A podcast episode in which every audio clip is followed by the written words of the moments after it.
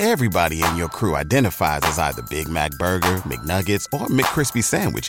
But you're the filet fish Sandwich all day. That crispy fish, that savory tartar sauce, that melty cheese, that pillowy bun. Yeah, you get it. Every time. And if you love the Filet-O-Fish, right now you can catch two of the classics you love for just $6. Limited time only. Price and participation may vary. Cannot be combined with any other offer. Single item at regular price. Ba da ba ba ba.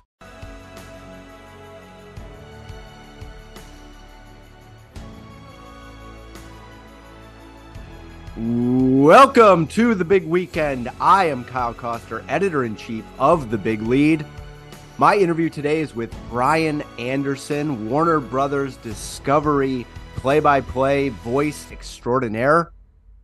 He has the opportunity tonight to call the Los Angeles Lakers game as LeBron James attempts to score 36 points and become the NBA's all time leading scorer.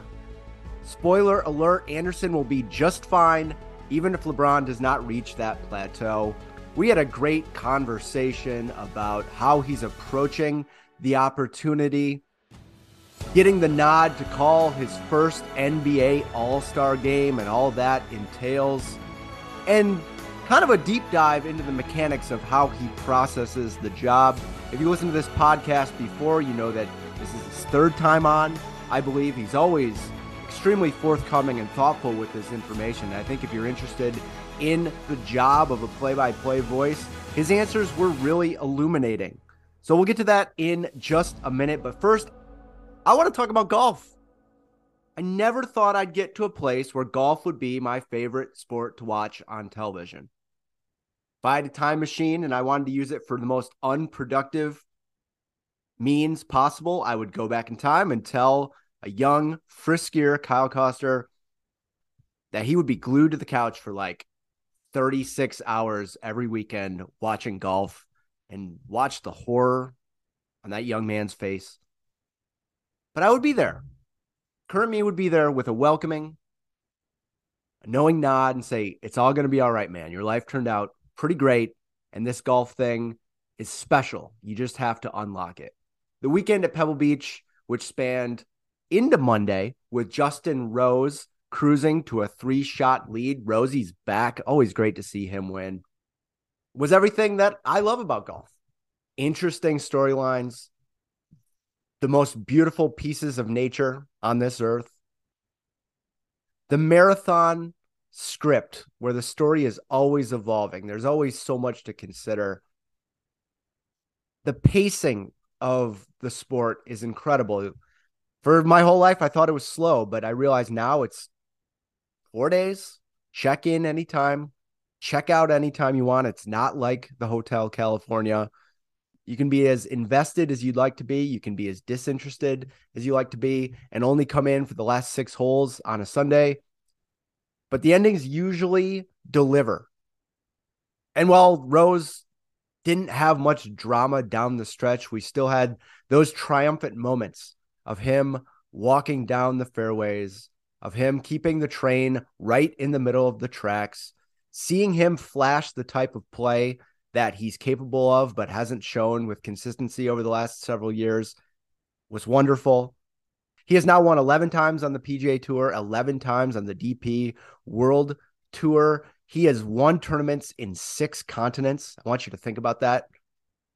Think about being able to say that you've won golf tournaments on six continents. That's got to be an amazing icebreaker at any and all cocktail parties. There's something about this sport that draws you in. You evaporate into it. And I think that baseball, for me, always seen as America's pastime, has always been number one with a bullet. But golf is creeping in there because you want to talk about what that term means pastime passing the time. I'm not sure there's any other way I'd like to spend the hours of the weekend than watching them melt away as the finish gets closer, as new players shuffle up and down the leaderboard, as we get these scenic vistas. Oh, it's just great. Not great, Jordan Spieth. Jordan Ride was up and down, mostly down. He made the cut, but that only allowed him to finish second to last the consistency is not there. The putting seems to have taken a vacation, which is a huge problem. If there's a saving grace, he's driving the ball really well and he gets to get right back on the horse in Phoenix at the People's Major, the waste management. Oh, beers will be flowing. Golf etiquette will be pushed to the side. Always one of the greater events of the year. And you look at these, these two weekends back to back, and the PGA is in such a great place. For all this consternation, all the hand wringing about what LIV was going to do to the PGA Tour, boom, 10 day stretch, couldn't be better. Uh, Aaron Rodgers, I, I just want to lay out what Aaron Rodgers did. Um, yesterday, he appeared at an astrology webinar a day after facing allegations of fudging his handicap so he could win the pro am at Pebble Beach. It's not a joke. That's just what happened. Fascinating character. That's enough of me. Let's get to my interview with Brian Anderson.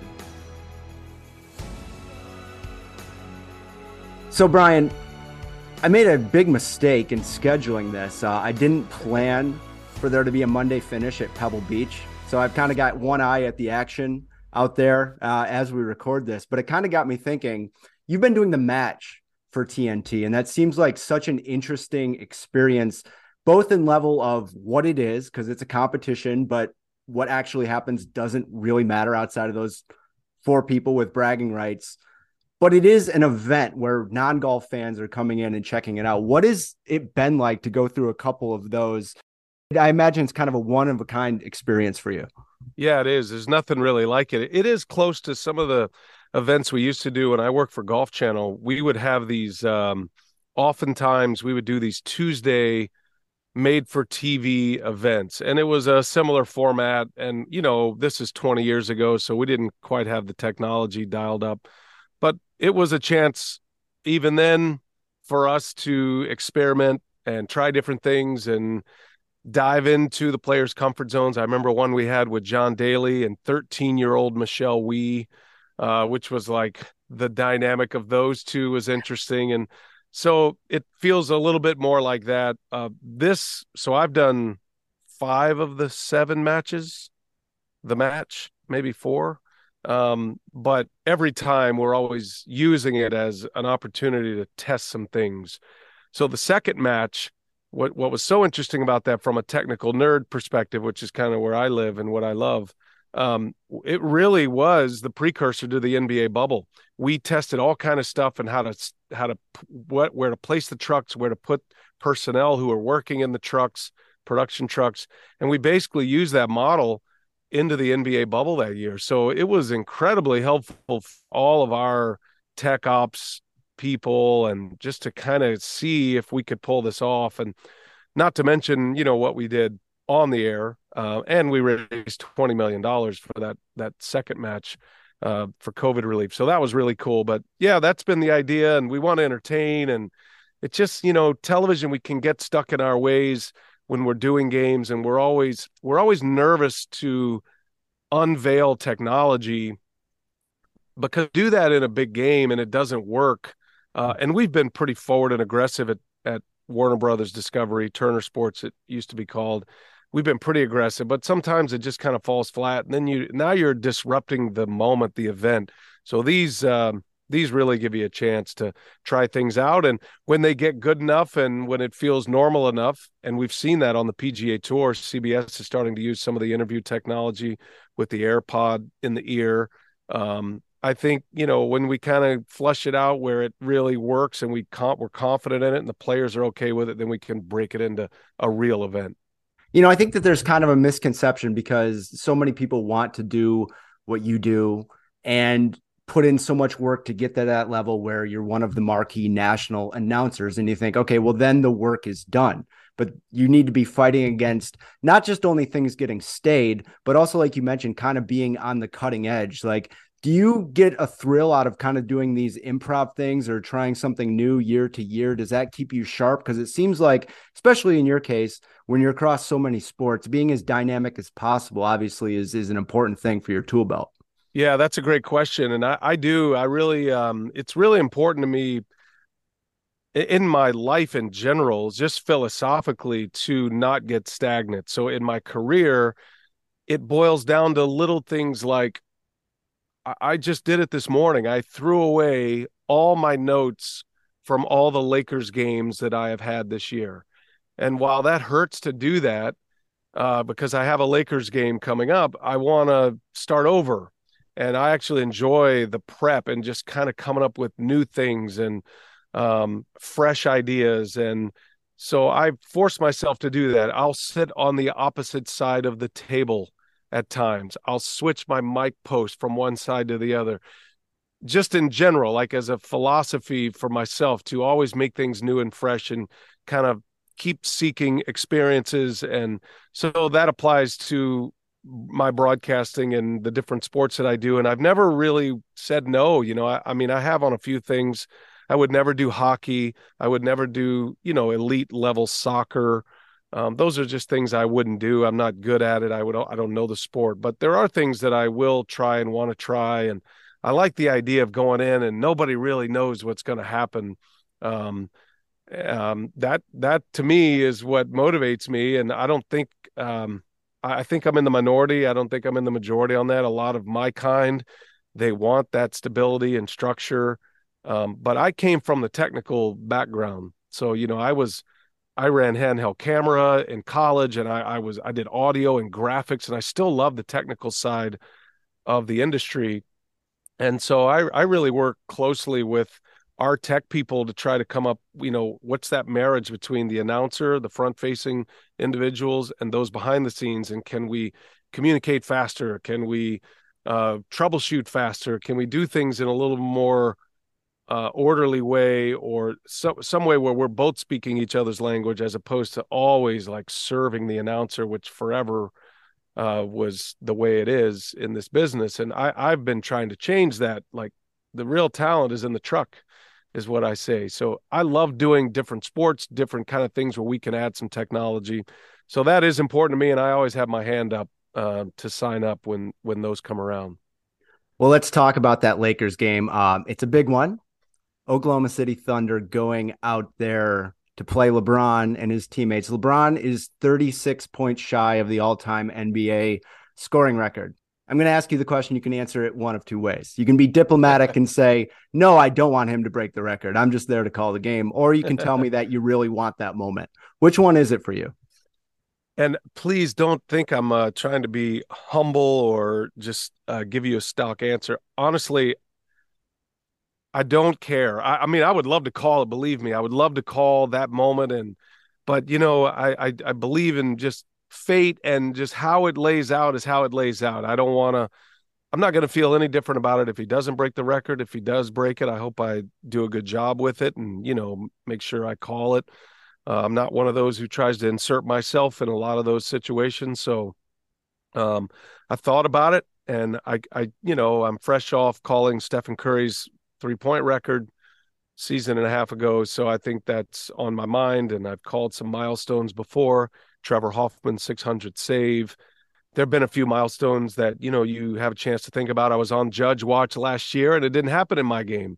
So we were there though. We were ready, and had Judge homered in Toronto, he would have set the American League record. So um, some come to you, some don't, and I'm I'm not trying to be politically correct. If if he doesn't break it, I'm going to be ecstatic that Kevin Harlan and Reggie Miller are going to be set up for Thursday's broadcast on TNT uh, to potentially call that. And I also think about it, and this is genuine, and I really mean this because I did, I've done local television and radio, and I do local TV with the Brewers still, but I really want uh, Bill Macdonald and John Ireland to be able to call this too. This is their team, and this is their guy. They they're with this team every day, and it's I feel like um, it's really important that those guys who are calling these games for their teams every single day um, have a chance to call that and have that moment as well. So I think about them a lot as well.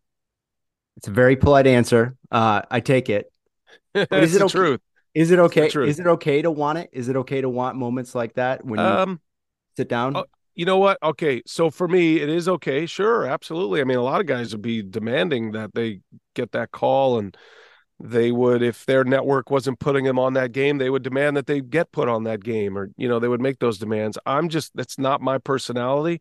it's not my place. Um, I will go wherever I'm called to go, but I will say that it's it's important to just like chronicle the moment and if you happen to be in that moment great. If not then it's okay not to be there either. I, am i can easily separate myself and be a fan and if my voice is not the signature call on this event i'm totally okay with that. Broadcasting doesn't define me. My career doesn't define me and i'm so i'm happy for others if they get a chance to call that and i don't. It doesn't bother me at all i promise I would tell you if it did. I would be honest. It it really doesn't.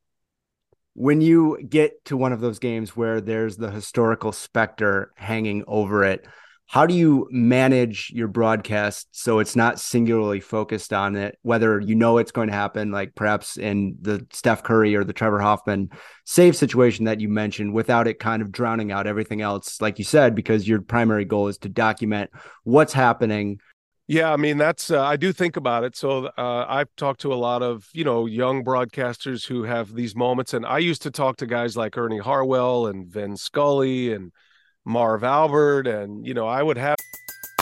Everybody in your crew identifies as either Big Mac Burger, McNuggets, or McCrispy Sandwich, but you're the filet fish Sandwich all day. That crispy fish, that savory tartar sauce, that melty cheese, that pillowy bun.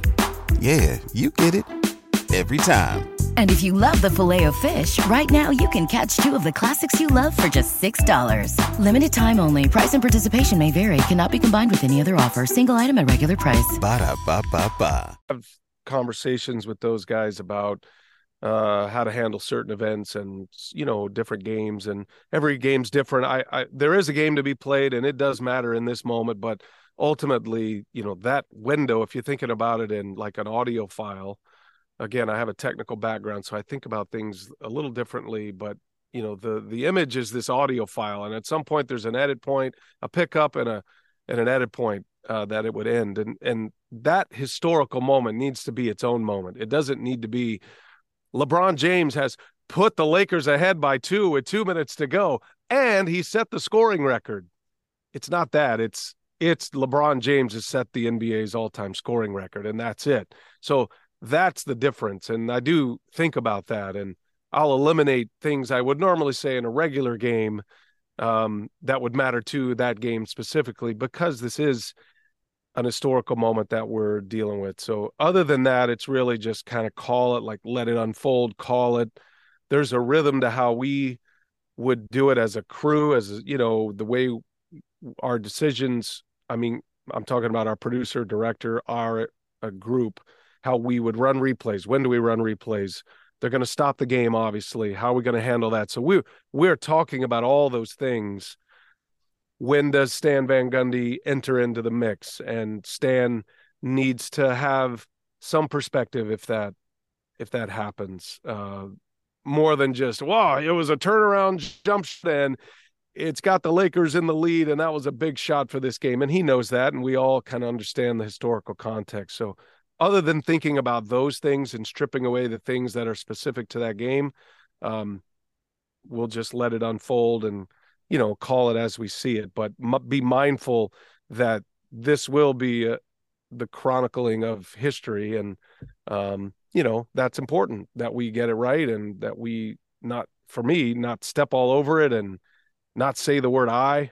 I'm I'm not to do that, you know, like that. I don't do that really anyway, but uh, those are really the most important things that are on my checklist. It's almost like uh, when you're an athlete, and I play college baseball, but it's like when you go through in in my my athletic life, you know, I was a catcher, and I would think before the pitch, like really fast, just really quick, you know, pixel of okay, I'm going to do this if it's here, if here, if here, if here, if here. I'm going to go this way, this way, that way, and it, that's what it's like to me I don't know if broad, other broadcasters think that way, but I still kind of approach it from an athlete's perspective with scenario A, B, C, D, E, F, G. Then the moment happens, and then you're hopefully in that uh, mind mind to call it right, and you know you're going to execute it. I think that's an interesting perspective because you know I've played baseball my whole life too. Uh, it's my number one thing, and I equate it to there's just so much downtime. Um, downtime during the week when you're not playing, if you're in a men's league like myself, where you're thinking about this. And then you have to do this in the split second. And, you know, you wonder like, you once, if you're trying to react in real time, you're going to be behind the eight ball. Yeah. No matter what. So it's all that unseen stuff. And I've talked to a lot of broadcasters about the preparation and how essential that is. It almost needs to be, at least from when I, the way I hear it, almost like a rote reaction where you snap into kind of what you've mentally prepared for more than thinking about what you're going to say as you're saying it. Does that track with you? Or yeah, totally. Different? It's exactly what I'm talking about. And I think that's, I mean, that's where I feel like, um, my athletic background and playing sports all my life, playing multiple sports all my life, it pays off every time. Every game I do, I feel like it's it, the the mental side of it is no different than playing golf or basketball or baseball or football for me and and just those like quick snapshots of all the scenarios that could happen. You're not even verbalizing it. You're almost just like it's just a it's just like a like a photo almost or a, a quick image sometimes with sounds in your brain and you're just like boom i'm going to do this. Boom i'm going to do that. If you slowed it down it would be okay lebron call the shot he shoots he makes it there's a phrase there's a out there's the analyst follow the monitor where is the producer taking you is it replays or is it do they stop the game like so if I slowed it down, that would kind of be the process. But I'm not thinking about it that slowly or that methodically. It's almost like tick, tick, tick, tick, tick. And then I'll just let it fly. And I found as an athlete and now as a broadcaster all these years, I mean, I'm almost 30 years into this as a broadcaster, but anytime you try to plan stuff, uh, map it out, script it, it never goes, it never goes right for me. Others it goes right for, and that they're comfortable doing that. I'm just not. So um, I've had my mistakes, but for, for the most part, when you just let it fly and just be in the moment, uh, usually it works out okay. Well, I think as a viewer, not that we can tell every time, but I think I would value authenticity over something that's canned um, because that you're never going to know how a moment feels in real time. So if you're drawing back to how you think it's going to feel, there might be some disconnect there. So I think that that's actually a great approach, and and I think that on some level, people at home can pick up on it. Um, calling your first All Star game of the NBA uh, coming up. What I think about the NBA All Star game is that it's kind of a kid's playland. Um, when you're a kid and you like sports, what could be better than the best athletes in the world basically putting on a show you're going to be doing all the things you wish you could see them do all the time in games. And the league is so deep with talent right now. So many amazing stars. Like you throw a rock and you're going to hit someone who's an up and comer, maybe a top five player um, in the years to come. Have you reflected on your own experience kind of watching this event uh, when you were younger and now that you get to call it? What do you want to bring uh, to it? Is it seems like there's a little bit of like whimsy and at least like pure excitement because it is an exhibition in its truest sense. Yeah, you, that's right. And um, you know, I've um, I've watched so many of these All-Star games. I've the All-Star games that I've called in my life were minor league baseball All-Star games. So and I I've done I don't know, five or six of those double A All Star games, triple A All Star games, Texas League All Star games, those kind of things. Um, and I do remember like over preparing for the first one I did. It was 1997, and I just remember like, wait, this is not a game. This is not a normal game. You know, it's a, it's a totally different thing. It's a different sport, but really for me, it's it's more comparable to the match is what it is, because we're gonna have interviews, we're gonna have earpieces, we're gonna have all kind of ancillary stuff going on while the game's going on. So um, and we have celebrities next to me, you know, our own celebrities that call the game and big personalities, Reggie Miller and Candace Parker and all the people we're going to put on the broadcast. So it almost sets up just like the match where I'm trying to stay out of the way. You want to bang the big calls, obviously, but there aren't many big calls. Now, the fourth quarter is a different experience. That becomes a real game. It becomes fun. You're playing for a target score. But the first three quarters and leading up to it for me, it's just going to be, uh, you know, an exercise in concentration because, uh, you know, there's there's like famous people all around you. There's rappers everywhere, and there's it's uh there's musicians and artists and actors and it's just kind of a cool scene just to be down there and it's for me it's always like what am i doing here? I'm the least qualified person to be sitting in this scene right now. So staying focused on the job at hand and making sure we're this is as nerdy as it gets but making sure we're getting our promos in making sure like i'm following the grid with the producer so we can pay the bills like that's kind of what's important to me and then leave enough canvas for everybody to paint you know and like use their paintbrushes however they want to. And i'll just kind of be uh you know in a mus- musician's terms the drummer kind of just locking down the beat and then everybody else can go do whatever they want to do. And so i, I think that's my perspective on it. I feel very matched to me. I did all star saturday last year. I did the rookie sophomore game in 2018 and 19 so i think those things are helpful but you know for the most part just again take i out of it and let it let it be what it wants to be and just try to put those subtitles on it where they belong and really know when to be quiet is probably the most important skill in this whole thing for me yeah those rappers are always um they want collabs. No, here's the thing with here's the thing with the rappers and the well, all musicians, but the rappers especially. So this is something I didn't account for, but they love talking to Reggie Miller and they love just like coming in and hugging everybody and you'll be right in the middle of a play and they're just they want to have a conversation right there. So, you know, that's the interesting part that they see Reggie there, especially Candace is going to get that same kind of treatment, I'm sure. But it's like, oh, there's Candace Parker. I think I want to talk to her right now. So tap on the shoulder. Hey, let's talk right now. We may be in the middle of a game. So those are the moments where it's like, it's hilarious to me that either they know what they're doing or maybe they are oblivious to the fact we're on the air right there. And so I, I like just kind of, and, you know, uh, Fat Joe's talking to Reggie Miller right now, so we'll be back with him in just a moment. I find that just fascinating. The whole ecosystem in there in an all-star setting is this craziness is what it is. It is like a playground. I think that the people that you work with too, uh, you mentioned Reggie and Stan so far, they both kind of have this quality where, and it's the best quality. You don't know what they're going to say about a particular topic. Um, you could see them going positive, you could see them going negative. You could see them being serious, analytical. You could see them joking around and having fun. Their ability to keep you on your toes is that something that you've always been able to like respond to in real time, or does it take some time uh, knowing you never know what you're, you're going to get from them?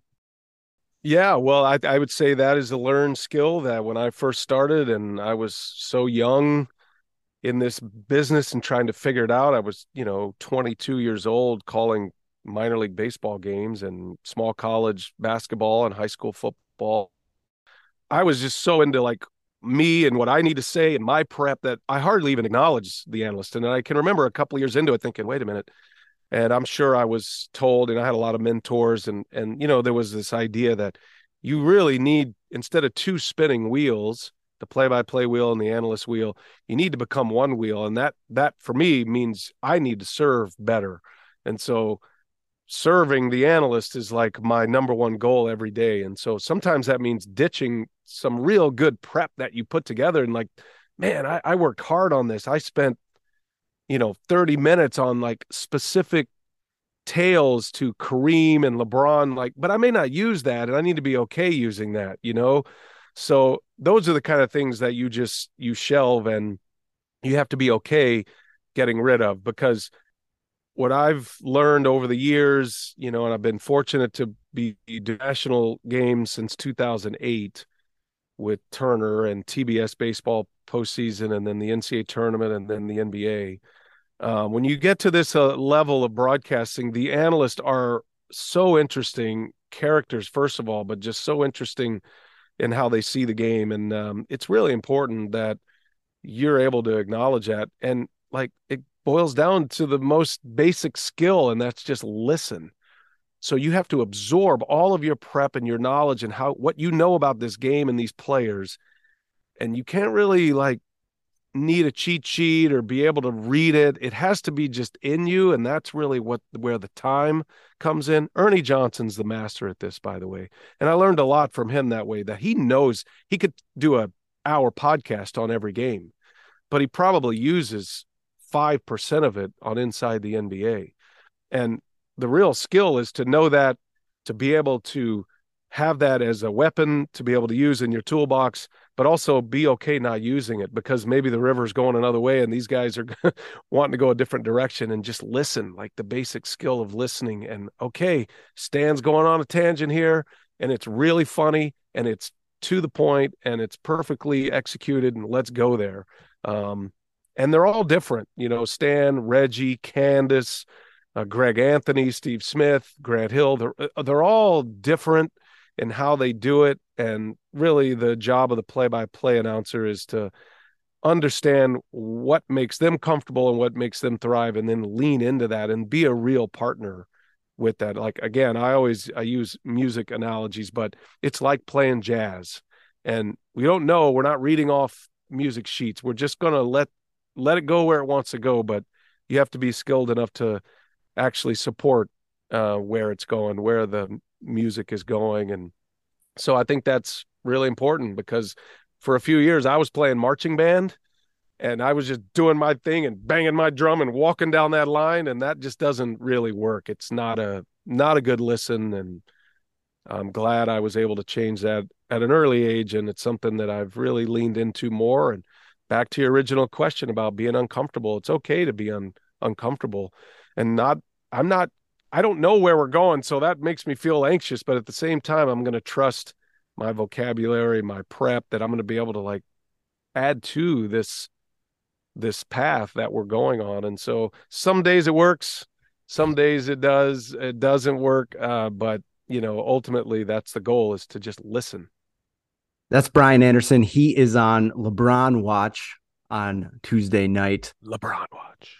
36 points over under. I think he's going to do it. I think he'd like to do, do, it too. at home. Um, thanks so much for the time. I always appreciate talking to you. Yeah, man. Always great to be with you. Good luck with all your success and all your stuff you got going on, man. You guys got a great thing going on there at the big lead. It's been impressive. Everybody in your crew identifies as either Big Mac Burger, McNuggets, or McCrispy Sandwich, but you're the filet fish Sandwich all day that crispy fish, that savory tartar sauce, that melty cheese, that pillowy bun. Yeah, you get it every time. And if you love the Filet-O-Fish, right now you can catch two of the classics you love for just $6. Limited time only. Price and participation may vary. Cannot be combined with any other offer. Single item at regular price. Ba da ba ba ba.